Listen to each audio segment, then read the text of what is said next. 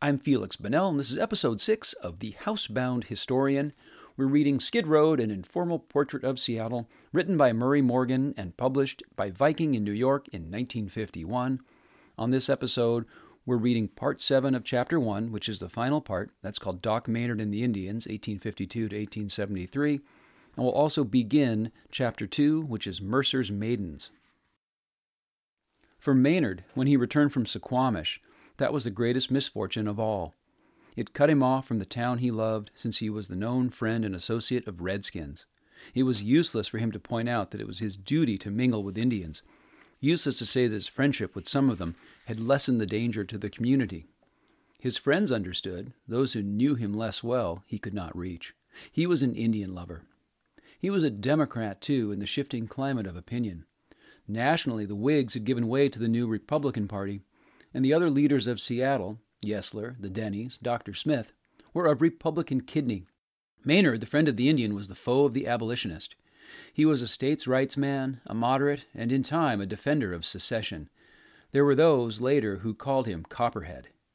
So, in the dark days following the Indian War, when business was at a standstill and land was worth almost nothing, when half the families left town, Maynard found himself estranged from much of the remaining community.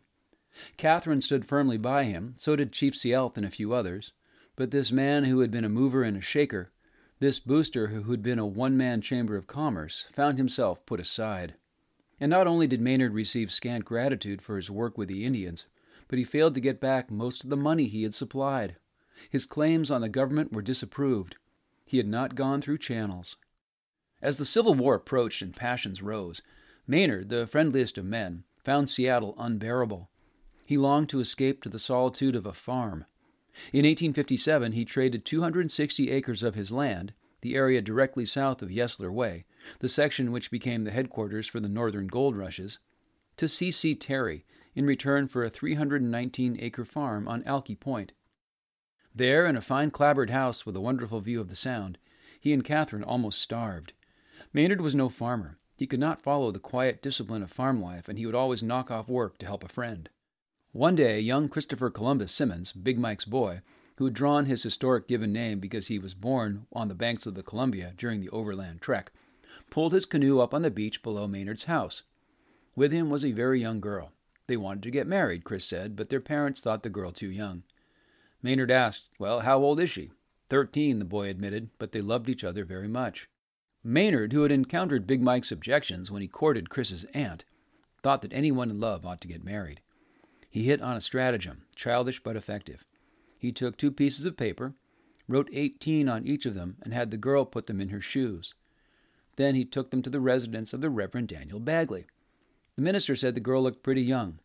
Maynard allowed that she did, but added, Nevertheless, I'm positive that she's over 18, absolutely positive. So, with Maynard as a witness, the ceremony was read at six in the morning. That afternoon, the parents arrived.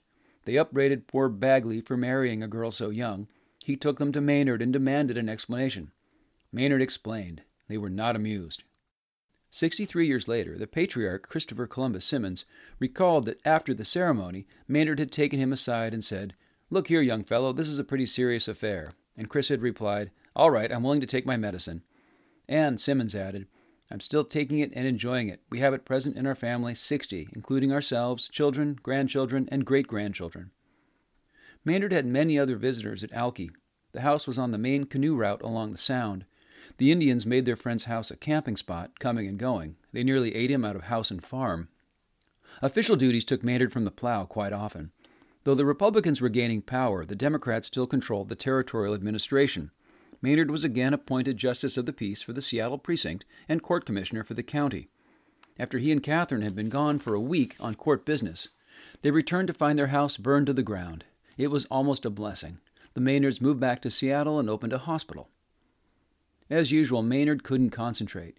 The hospital took up only two rooms in the small, two story frame building he lived in. Catherine, who had no formal training at all, was put in charge of the lying in ward. Another room was set aside as drugstore and notions counter. Tradition says that Maynard's hospital did not thrive because the doctor insisted on treating Indians as well as whites. One of his patients was Sealth, the aged chief spent much of his time with his people on the reservation across the Sound, but when he came to Seattle, he called on Maynard for treatment. One school of local historians believes that the doctor joined his friend in taking some high proof medicine. Others insist that Sealth would never touch alcohol. The chief died suddenly of a heart attack on June 7, 1866. We will never know for sure the stature of Chief Sealth. He may have been, as the pioneer said, a great man and a great statesman.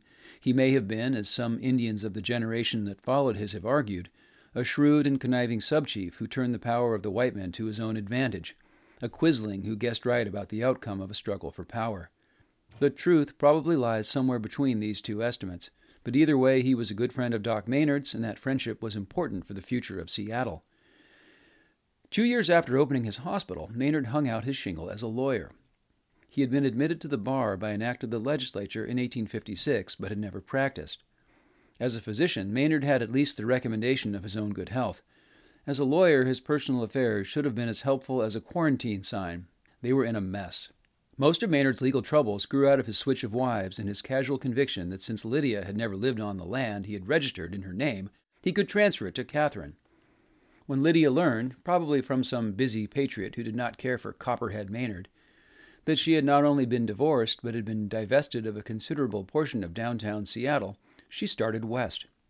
One day Maynard heard she was to arrive on the afternoon steamer from Olympia. He stopped at his favorite barber shop and said, Fix me up in your best style.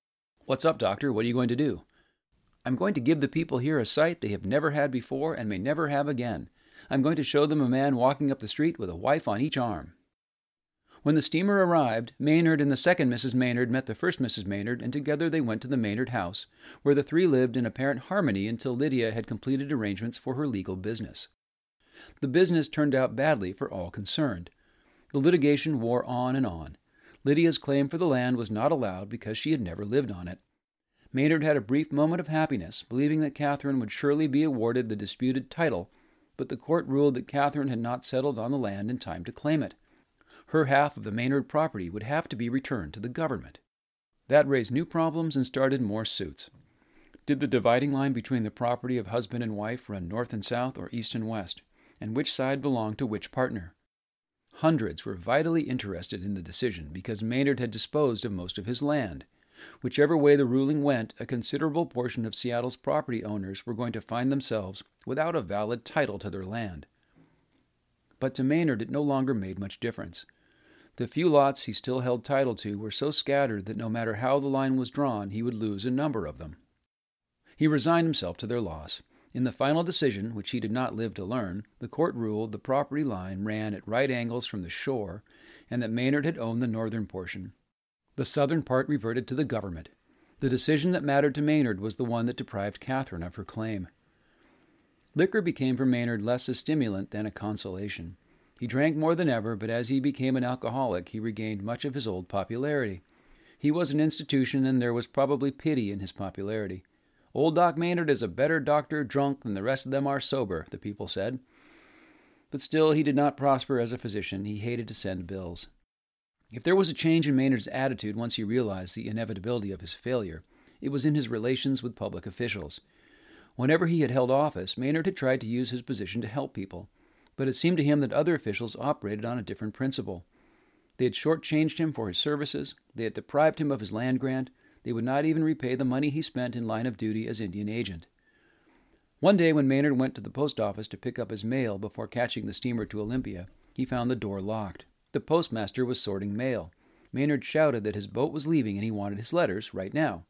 The postmaster said he'd have to wait just like everyone else. To Maynard, it seemed he had been waiting most of his life for the government to give him what was rightfully his. He kicked down the door and snatched the letters from the startled postmaster. But he could not stay angry. When he came back from Olympia, he brought with him new hinges for the door and put them on himself. He changed very little. One of his last acts was to deed to St. John's Lodge of the Masons, the first Seattle lodge, of which he was a charter member, one of the few pieces of property to which he still held clear title. The Masons were raising funds for a new cemetery, and Maynard thought the project worthwhile. He was on the committee that selected the site of the graveyard. A few months later, in 1873, he died. His funeral was the largest Seattle had known.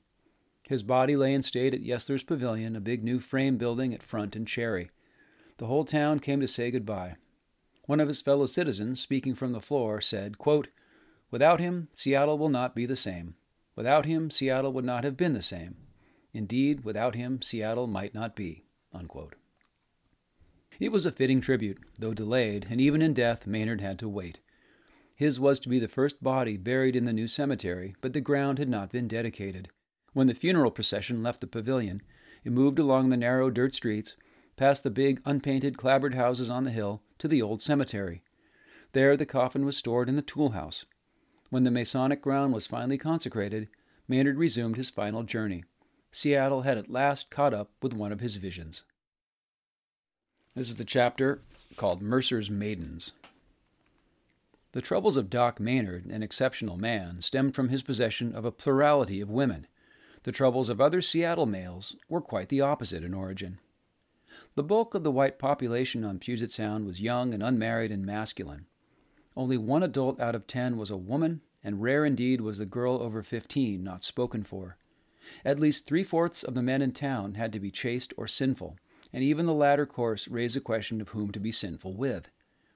With a population of less than 200 in 1860, the community was too small for adultery to be inconspicuous.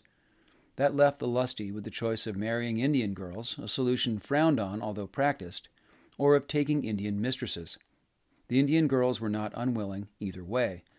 The Salish culture had a different sexual ethic from the white. Men who wanted relationships with Indian maidens had little difficulty persuading the girls or their parents. But there were other problems. The whites had brought venereal disease and it was ravaging the tribes. Nor did the Indian habits of sanitation lend enchantment. Some tribes piled excrement around the house walls to add warmth in winter. Even the more fastidious girls reeked of smoked fish and clams and washed their hair with urine. Although there is little reason to think that the bearded and unwashed Anglo Saxons were much less noxious than the girls, the men believed that they smelt better. In spite of smells, there was considerable intercourse between the settlers and the tribeswomen, but much of it was desperate and impromptu. The plight of the Puget Sound male was indeed sad. The Herald, up sound at Steilacoom, came out with periodic editorials bemoaning the impossibility of adequate sexual activity. Where demand was so sustained and so obvious, somebody was certain to try to hustle up an adequate supply. That somebody was a Barbary Coast gentleman named John Pennell. How Pennell came to desert San Francisco for Seattle is uncertain. Probably some seaman from one of the lumber ships told him of the yearnings of Puget Sound males. And with the supply in Pennell's line almost exceeding demand along the Barbary Coast, he may have decided to prospect the Virgin Territory to the north. In the summer of 1861, Pennell debarked from a lumber schooner on the sand pit beside Yesler's Mill. A single glance at the pedestrians on the dusty reach of Front Street, who were as predominantly male as the crew of a ship, must have confirmed the reports he had heard in San Francisco. An examination of Seattle's economic base could only have made business prospects seem bright. Here was a town of bachelors, a town with no commercial entertainment, a town with an established payroll. Here was a town just waiting for the likes of John Pennell. Within a month of his arrival, there stood on the shore of the bay, not far south of the point where the logging road reached the mill, a pleasure palace of rough sawed boards, the pioneer of a long line of establishments which were to give this part of town a distinctive character. The lot on which this bawdy house was built was made land, a fill created on the tide flats by pouring in the sawdust from Yesler's mill. It was not desirable land, for the flats stank when the tide was out. But Pennell could not be too particular, and the site had the advantage of being only a few minutes' walk from the mill and in plain view of the ships entering the harbor. The Illahee, as Pennell named his house, was in the great tradition of the Old West. The oblong building of unpainted boards housed a large dance floor, which was flanked by a long bar. Along one side of the floor was a hall leading to a number of rooms. Pennell imported three musicians, a fiddler, a drummer, and an accordion player, from San Francisco. The rest of his help was native. He traded Hudson's Bay blankets to local chiefs for a supply of Indian girls. These recruits were vigorously scoured, their long hair was combed and cut, they were doused with perfume and decked out in calico. A girl would dance with anyone without charge, but her partner was expected to buy a drink for himself and his companions after each dance. The bartender usually substituted cold tea for whiskey in the girl's glass, though the charge was for whiskey. When a man tired of purely social intercourse, he could always buy a couple more drinks and lead his partner down the hall to one of the little rooms. There was no attempt to conceal what was going on at the water's edge.